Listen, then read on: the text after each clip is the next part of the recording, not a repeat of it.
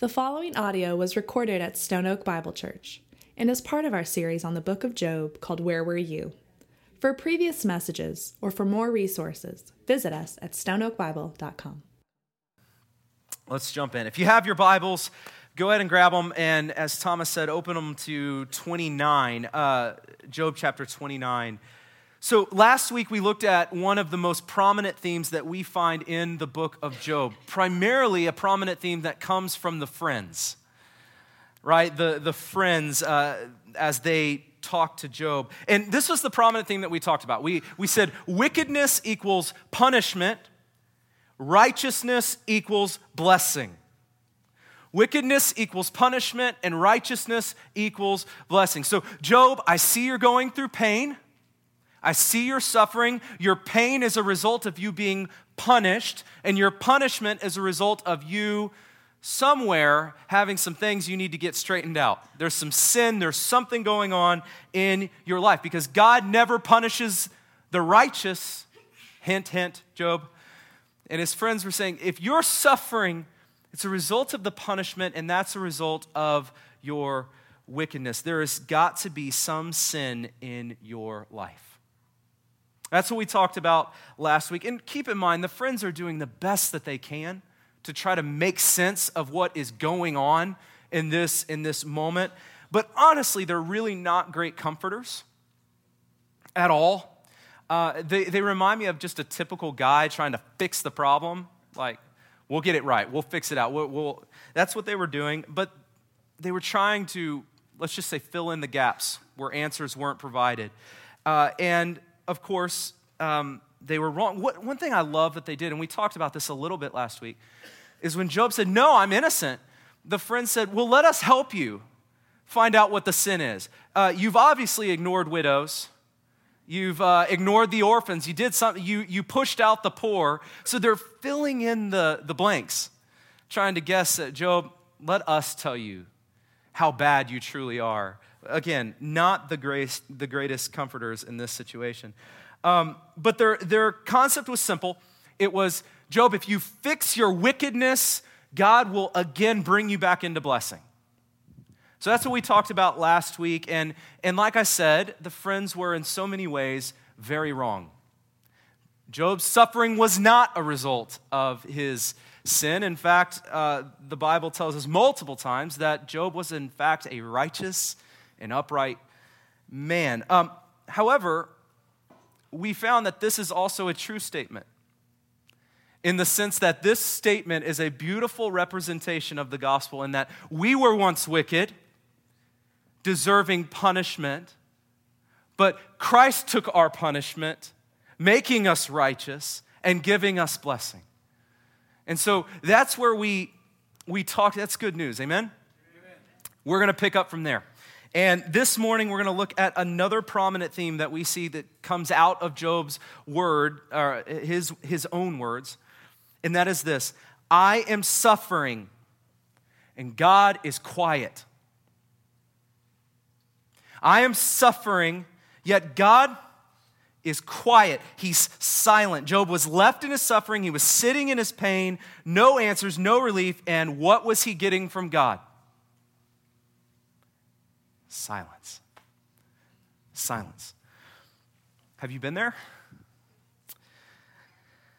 So here's what we're going to do today. We're going to examine Job's life and his, his words to see how this theme kind of plays out. But then this is huge. What we're going to do is kind of turn and look ahead to our own lives and see how this plays out and why this is important for us to understand. But let's start with Job and let's start in Job 29 in verse 2. I want you to hear Job's heart as he, as he speaks here. It says, Oh, that I were as in the months of old, as in the days when God watched over me. So you get this sense Job is sitting there and he's thinking about the, the days, those days before all of my life unraveled and fell apart. You're thinking back to those days, those days when God watched over me, when God still had my back he's thinking back to those days, longing for those days. And in verse 3, he says, When his lamp shone upon my head, and by his light I walked through the darkness. Um, this might be a rabbit trail, but I'm going to go on it. Uh, I don't know about you, but I can relate to this. I, uh, I love running. I love it. Most of my runs happen before the sun comes up. It happens in complete darkness. And, and there was a time that I wouldn't mind that at all. I just got up, got out. It's black. My eyes will hopefully adjust, and I just, I just go. I love the quiet and the peace. But one morning last summer, uh, something happened that just forever has spooked me. Uh, it was an especially dark morning, and it was real early. No one was out yet, no cars, no people. It was kind of an introverted person's like dream. It's just peace. No children, peace. It's wonderful. Until um, I was just in the zone. I was loving it. And until this car comes over the hill, had a, he had his high beams on, and it just, you know, it startles you. You look, I looked down right away, and then when I looked back up, my eyes kind of focused in right in time for that car's lights to illuminate a, a dead deer that had been hit and that was on the sidewalk. And when I say on the sidewalk, I mean within one step of me. So, blinded, look down, look up, oh, there's a deer. Can you imagine how much this would have wrecked my morning if I would have tripped and face planted in a dead animal? Um, was horrible. Uh, but literally, when I got home that, that day, I got on um, I got on Amazon and I ordered a running headlamp. I mean, it was instant. I got that thing delivered. Um, running in the dark is not the problem. I love running in the dark. The problem is when you don't have a light. When you have no light whatsoever, all my confidence now is shaken. I need my light. I need my light. Job compares his life to this in a sense that it's like he's running in the dark and he feels like God just took away his light. He feels like I once I once knew what it was like to have the light and have confidence in it, but now I feel like my light, my headlamp is gone and he remembers the day when he ran in the dark in confidence. He remembers those days. But now he's tripping on animals, right? Let's go to verse 4 as I was in my prime when the friendship of God was upon my tent. Uh, we can debate and speculate for forever how much Job knew about God. Right? This is before the Bible. This is before Jesus came uh, to the earth and accomplished his work. So we can argue a lot about what, how Job's relate, what that relationship looked like. Here's one thing we do know there was a closeness and intimacy between Job and God. There was a closeness where Job knew him enough to call him friend. It was a friendship, close enough to call him friend. Verse 5 When the Almighty was yet with me, this is really heavy. Um, when my children were all around me. So it's almost as though he's sitting in, in, his, in his home in silence. The home that used to be filled with the sound of his children laughing and memories of what once was. And he's sitting here and he's longing for his, he's longing for those days. He's longing for those days again. And in verse 6, when my steps were washed with butter and the rock poured out from me streams of oil. This sounds a little gross, uh, washing your feet with butter, but where does butter come from? It comes from the livestock that Job just lost. Job is looking back at the days um, when he wasn't in complete financial ruin. He's looking back at the days when his children still were around him. He's looking back, and again, the rock poured out for me streams of oil. This is again a reference to God's blessing that, that God had blessed him with prosperity in life, and he remembers those days. Now, turn with me a page. It might even be on the same page in your Bible to Job 30. And I want you to hear the uh, shift in Job's tone just a bit. Verse 19, it says, God has cast me into the mire, and I have become like dust and ashes. He's saying, Look at me, look what I have become. And now listen to verse 20. I cry to you for help, and you do not answer me. I stand, and you only look at me. For a moment, consider that imagery. Consider that imagery as Job, a friend of God, is sitting in his suffering and his pain, and he's calling out to God, saying, Please help me, please help me. And God is standing and watching. This is what Job, Job is a wreck. Um, Job cries out to God in the middle of his need and gets silence. Gets nothing but God looking at him. In this scene, I mean, imagine this is a weird analogy, but go with me. If you were walking with a good friend and all of a sudden people came out and just mugged you, and as you're getting mugged, you look over to your friend who's got their hands in their pockets and you say, Help me, help me, please help me, don't do nothing. And they just stand there and watch you. This is how Job feels in this moment. God, you're all powerful, right? You can do all things, right? You can come and make all of this right, but you stand and you watch me in silence. Remember, Job never doubted God's existence.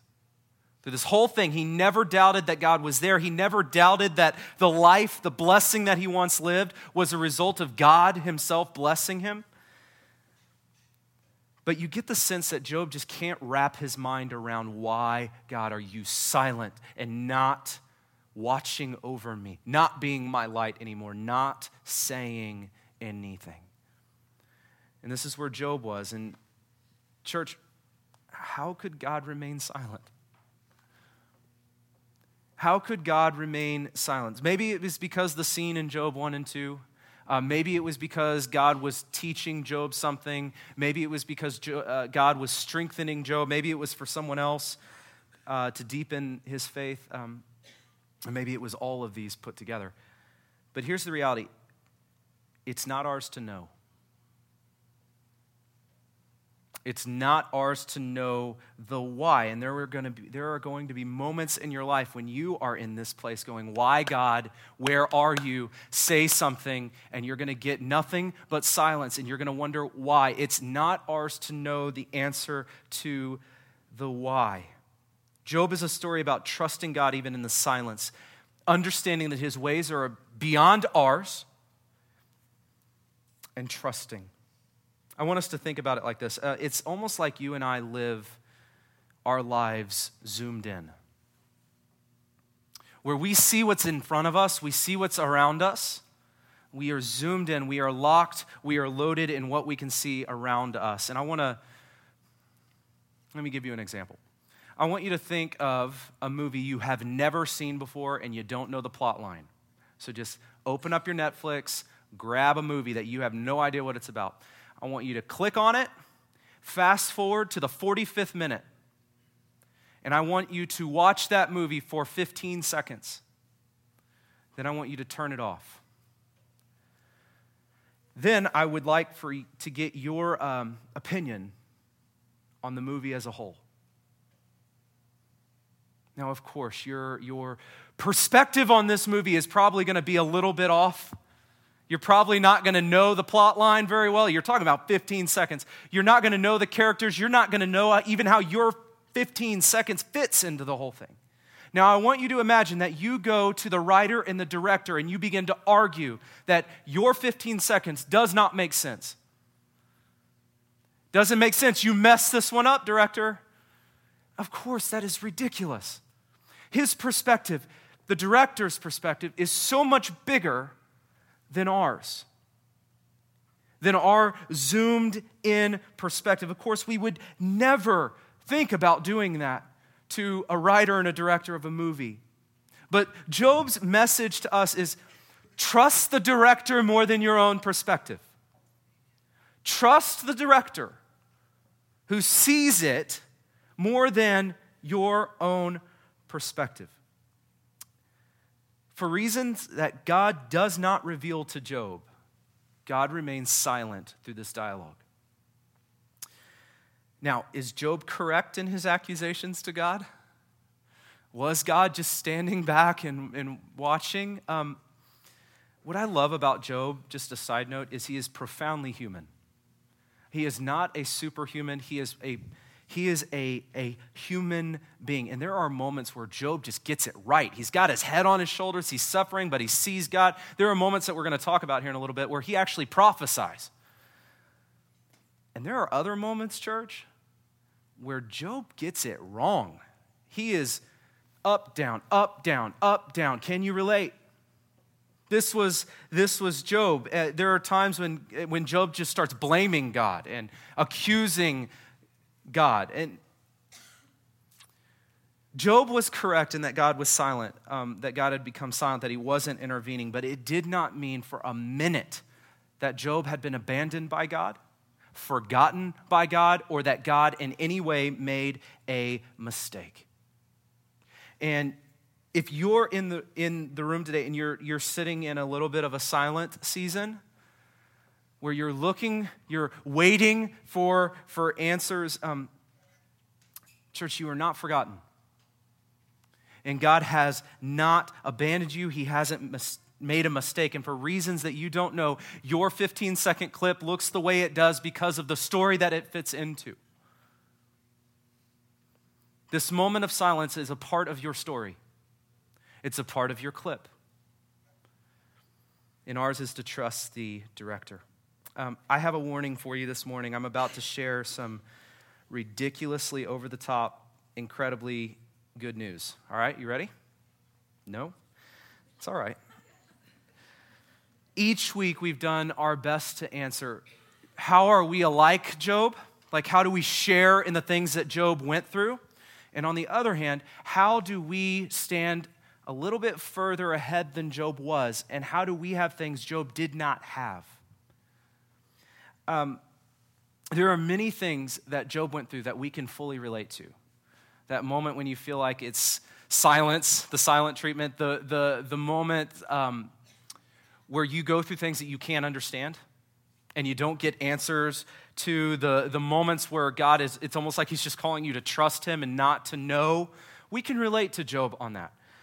Um, it's all absolutely true. But with the rest of our time, I want us to talk about the ways that we are different than Job in our suffering today. Uh, I want to talk about the ways that you have something that Job did not. I want to talk about you see something in full that Job saw very vaguely in the future. I'm going to jump around a little bit, but I'm doing it because I want you to hear this coming from Job's own words. Uh, and so Let's go to Job 23. You can flip there, scroll there. It'll be on the screen as well. We'll start right at the beginning. Uh, Job says, Today also my complaint is bitter, my hand is heavy on account of my groaning. Oh, that I knew where I might find him, that I might come even to his seat. I would lay my case before him and fill my mouth with arguments. I would know that he would answer me and understand what he would say to me. Would he contend with me in the greatness of his power? No, he would pay attention to me. There, an upright man could argue with him, and I would be acquitted forever by my judge. Job is saying, Oh, that I could bring myself before him, that he would pay attention to me, that an upright man could come before him, and that last line, that I would be acquitted forever before my judge hold that thought. Flip with me to Job 9. I told you, we're bouncing a little bit this morning. Job 9, starting at the very end in verse 30. For he is not a man as I am, that I might answer him, that we should come to trial together. There is no arbiter between us who might lay his hands on both of us. Let him take his rod away from me, and let not dread of him terrify me. Then I would speak without fear of him, for I am not so in myself. So, Job, oh, that I could go before him, that I could just go before God, but I am just a man, and he is God, and he is beyond me. And who am I to think that I could argue with my God? So, there's got to be someone who could stand in the middle and bridge that gap Oh, that there would be a mediator. Oh, that there would be someone, literally, as he paints the picture, that could have a hand on each one of our shoulders, bridging the gap between an imperfect person and a perfect, holy God. Oh, that there could only be someone, a mediator. Hold that thought. Let's look at one more. Flip to Job 19, last one.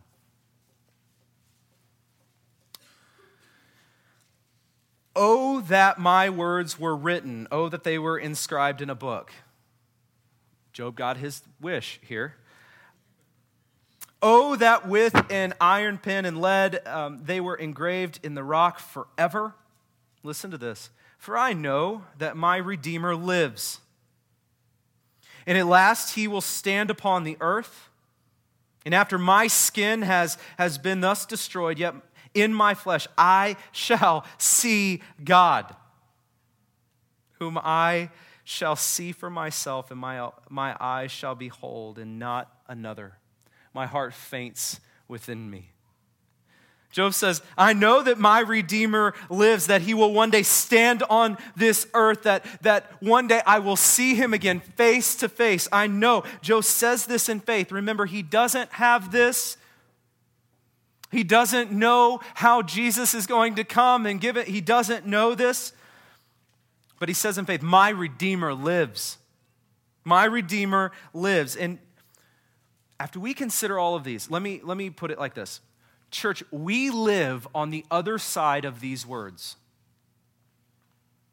We live on the other side of Job's words. And, and for those of you who are followers of Christ, get ready. If you're not at least smiling by the end of this, I really do worry about you. Maybe some amens, even if they're silent. If you're here and you're not yet a follower of Jesus, this is good news. That this is what can be yours in Jesus Christ. So,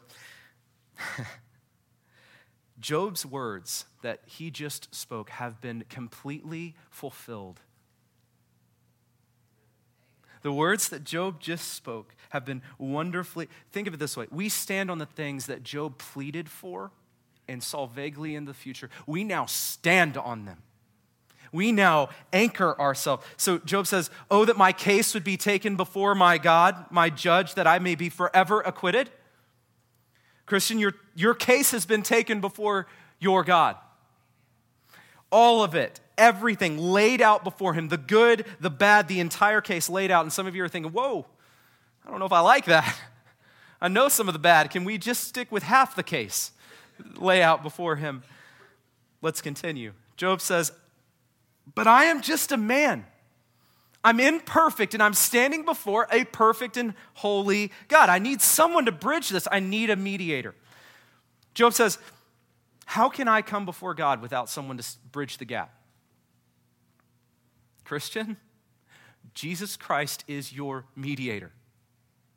Jesus Christ is your perfect bridge, your perfect mediator. So, for those of us who may have been thinking, well, do we have to put the whole case out in front of him?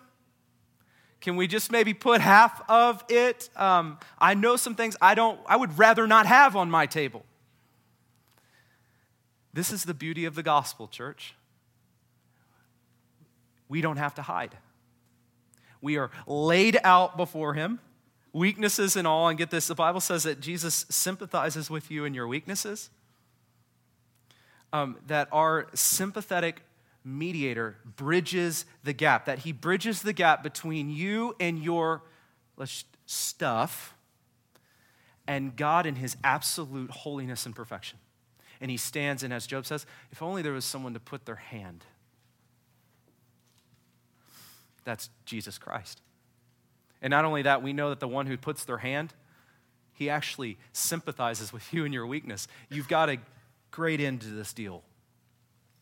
Job says, I know in faith that my Redeemer lives, that I know that one day he's going to rule and reign and justice is going to be established. One day I'm going to see him face to face. Christian, your Redeemer lives. Your Redeemer lives, and the empty tomb just loudly proclaims that fact that your Redeemer lives, your Savior lives. He will rule and reign in justice, and you will see him face to face. You will see him. And on that day, here's what matters Are you a child of God? Are you in Christ? You belong to him? That's what matters. I want you to think about something. Um, in those moments in your life, we're talking about Job, we're talking about suffering. In those moments um, when you're getting no answers, when you're getting no conclusion, no resolution in, in those moments, and maybe you're, you're here and you have, God, where are you? Where are you? I'm not doubting that you exist. Where are you, though?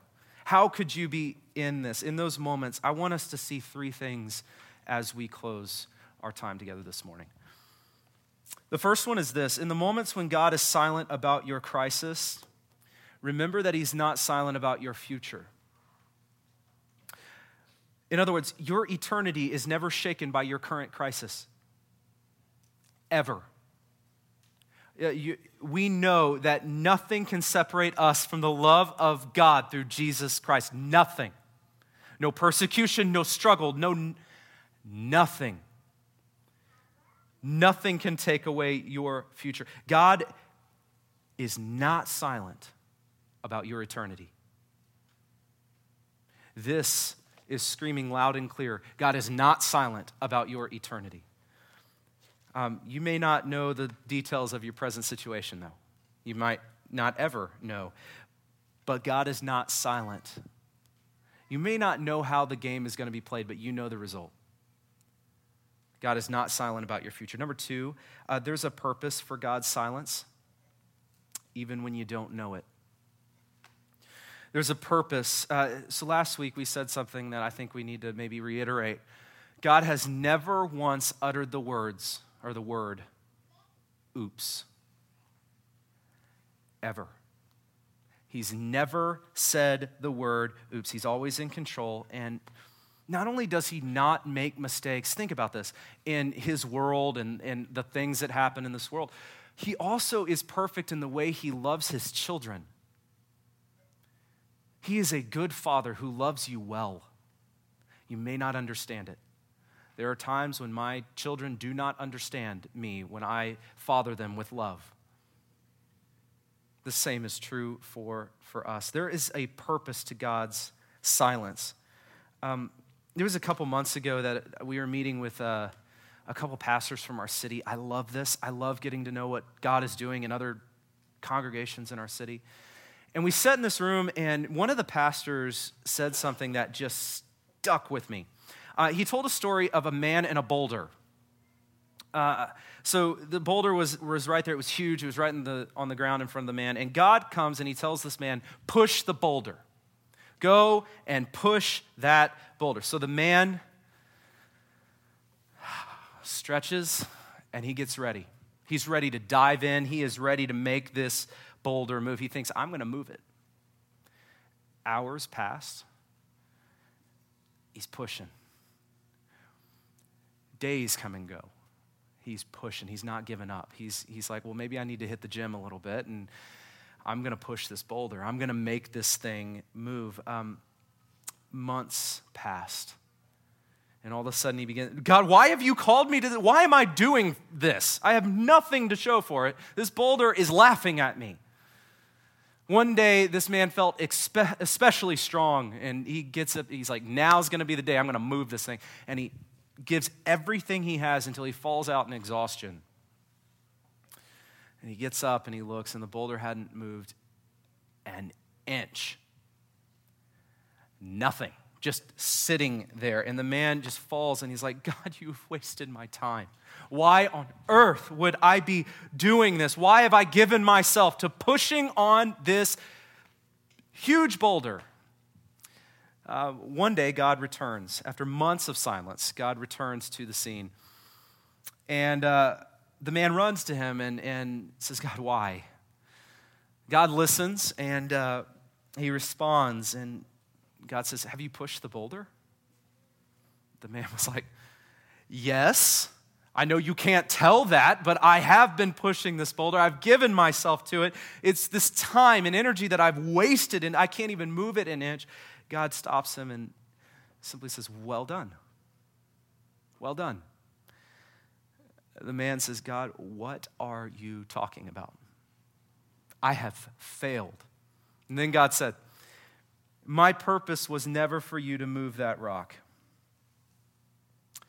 This was an exercise that I gave you in order for you to gain your strength to become stronger for the thing that I have for you to accomplish next.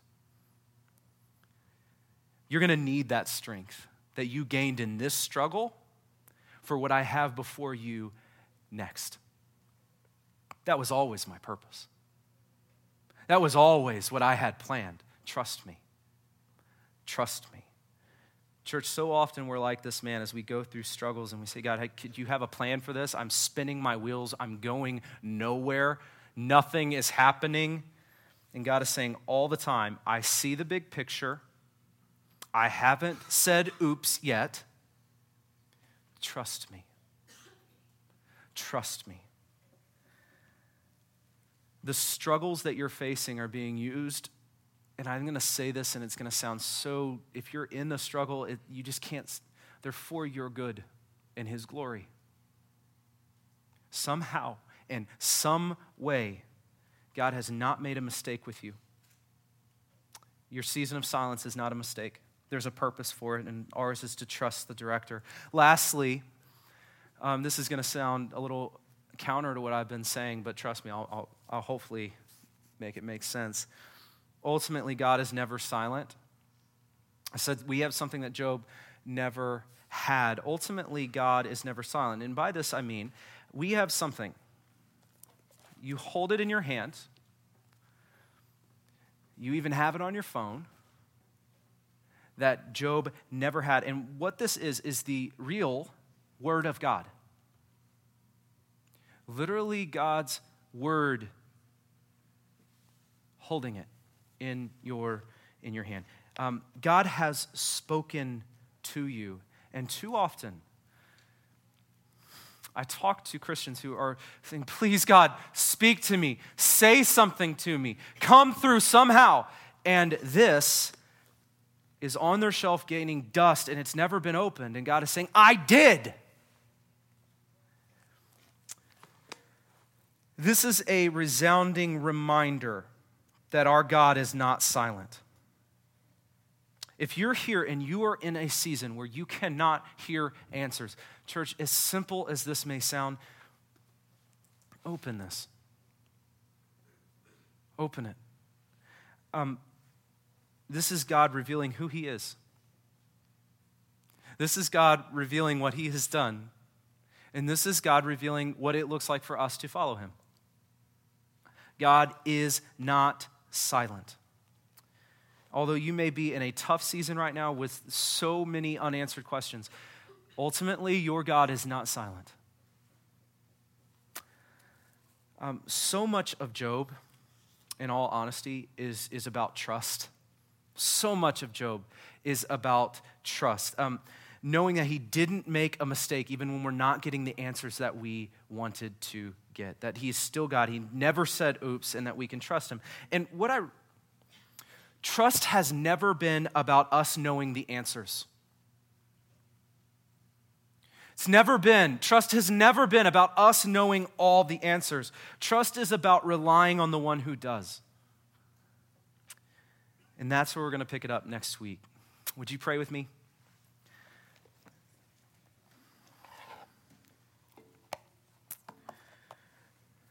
God, we come to you as a people who um, have very limited perspectives. We see only what we see in front of us or what we've experienced in our limited perspective. Forgive us, God, when we come to you and believe we know better. Forgive us, God, when we come to you and we raise our fists at you and we say, God, you have messed up. Forgive us as we do that. But God, also, if Job teaches us anything, it's that you can handle us when we come to you, even when we don't have answers and we are upset and we are.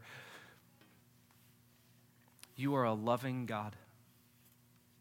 Through your Son, our mediator, we know that we have a mediator who sympathizes with us in our time of weakness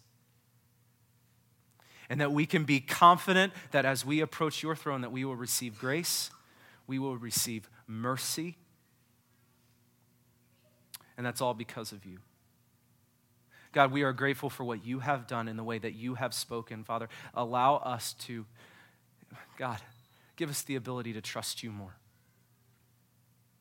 Give us the ability to trust you more, to trust our director. And God, as we do, we give you the glory even in the, the ups, the downs, and in the seasons that don't even make sense to us yet. We trust you. In Jesus' name, amen.